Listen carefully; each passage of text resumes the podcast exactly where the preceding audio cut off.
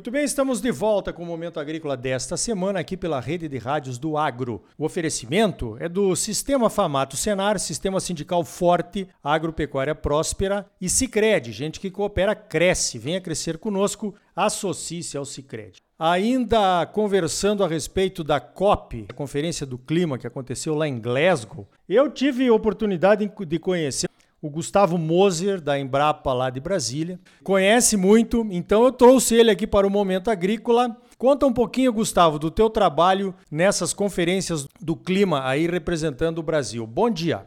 Bom dia, Ricardo. É um grande prazer estar aqui contribuindo com vocês. Eu sou pesquisador da Embrapa, como você mencionou, trabalho aqui na, na Embrapa sede. A minha função aqui na Embrapa é na área de inteligência estratégica e tenho trabalhado acompanhando e, e, participando ativamente do processo de negociação internacional com foco em mudança do clima.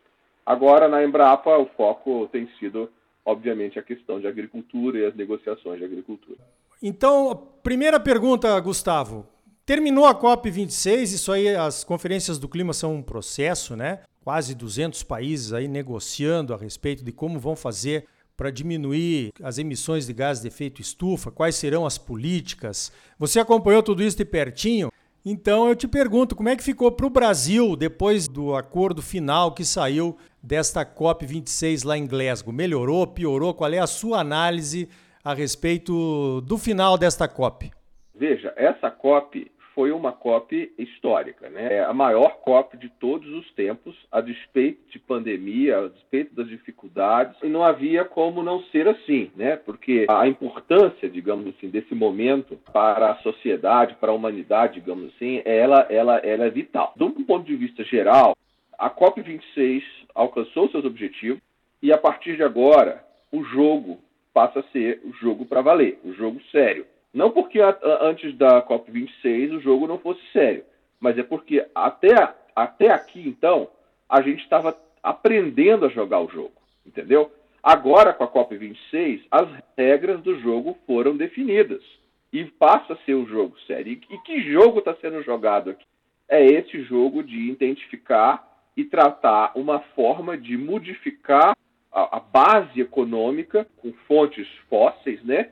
Para uma nova base econômica de sustentabilidade. Né? O que o está por trás da jogada, né? o que está por trás por, uh, da, das discussões relacionadas à mudança do clima é essa transição para os países e para as empresas, para a sociedade, para as pessoas, para uma nova matriz econômica, falando em questões de substituir a questões do carvão e outros combustíveis nessa direção.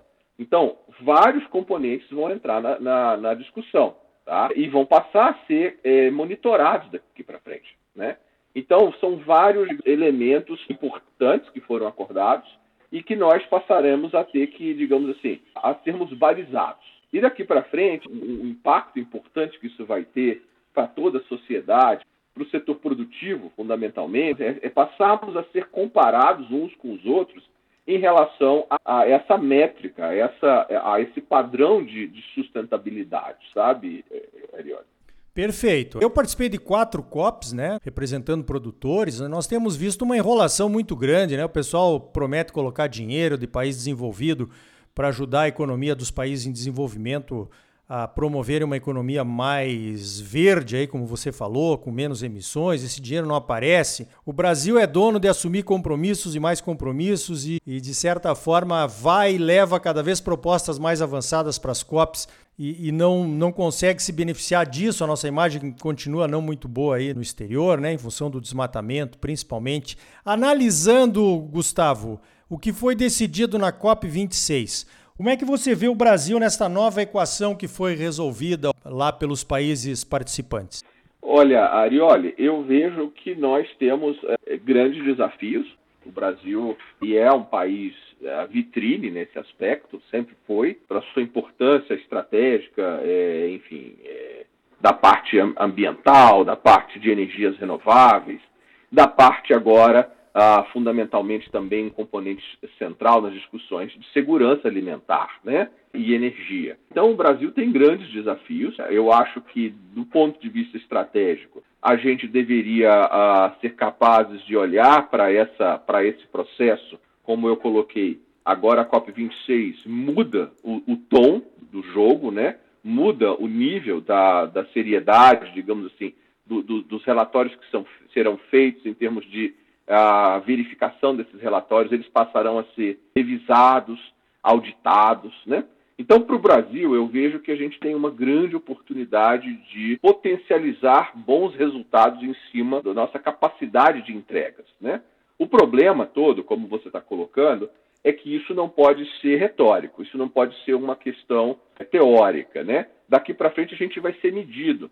E, e, e eu acho que a, a, o que a gente tem que decidir aqui no Brasil é, é quão seriamente a gente está que está comprometido e o objetivo é essa estabilização da temperatura em 1,5 graus Celsius. Isso é um objetivo de médio e longo prazo, até 2050, mas os países vão se esforçar para terem compromissos agora em, em, ao, ao, longo dos próximos 10 anos, a cada 5 anos fazendo essa revisão. Na minha visão geral, eu acho que a gente tem grandes desafios no Brasil, uh, uh, grandes desafios do ponto de vista de eficiência estrutural, a logística e temos grandes oportunidades. Né? A questão de trabalharmos as oportunidades de médio e curto prazo, reduzindo o desmatamento, mostrando que o produto brasileiro é de alta qualidade, alta competitividade e tem um grande agregado de sustentabilidade. Isso é fundamental. Né? Com, com a, a implementação do, do, do, do Acordo de Paris,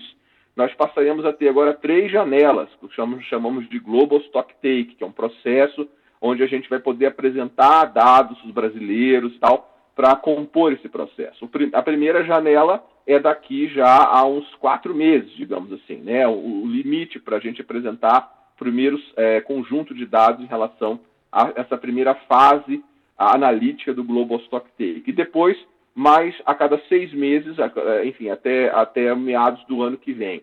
Eu acho que a gente precisa olhar com, com seriedade esse momento e, e usarmos a, a, a COP, usarmos essa, esse esforço internacional como uma vitrine para o Brasil, né? mostrando sustentabilidade brasileira. A gente precisa ter dados e, e precisamos aí agora também de, uma, de, uma, de, um, de um comprometimento entre a, a sociedade civil, o setor produtivo e o governo, porque todo mundo é parte do mesmo, do mesmo jogo aqui, do mesmo barco, entende? E todo mundo tem que estar comprometido para é, não aceitar mais é, atividades que degradem o meio ambiente, que comprometam a imagem coletiva. Porque uma vez comprometida a imagem coletiva, todos serão prejudicados. Né?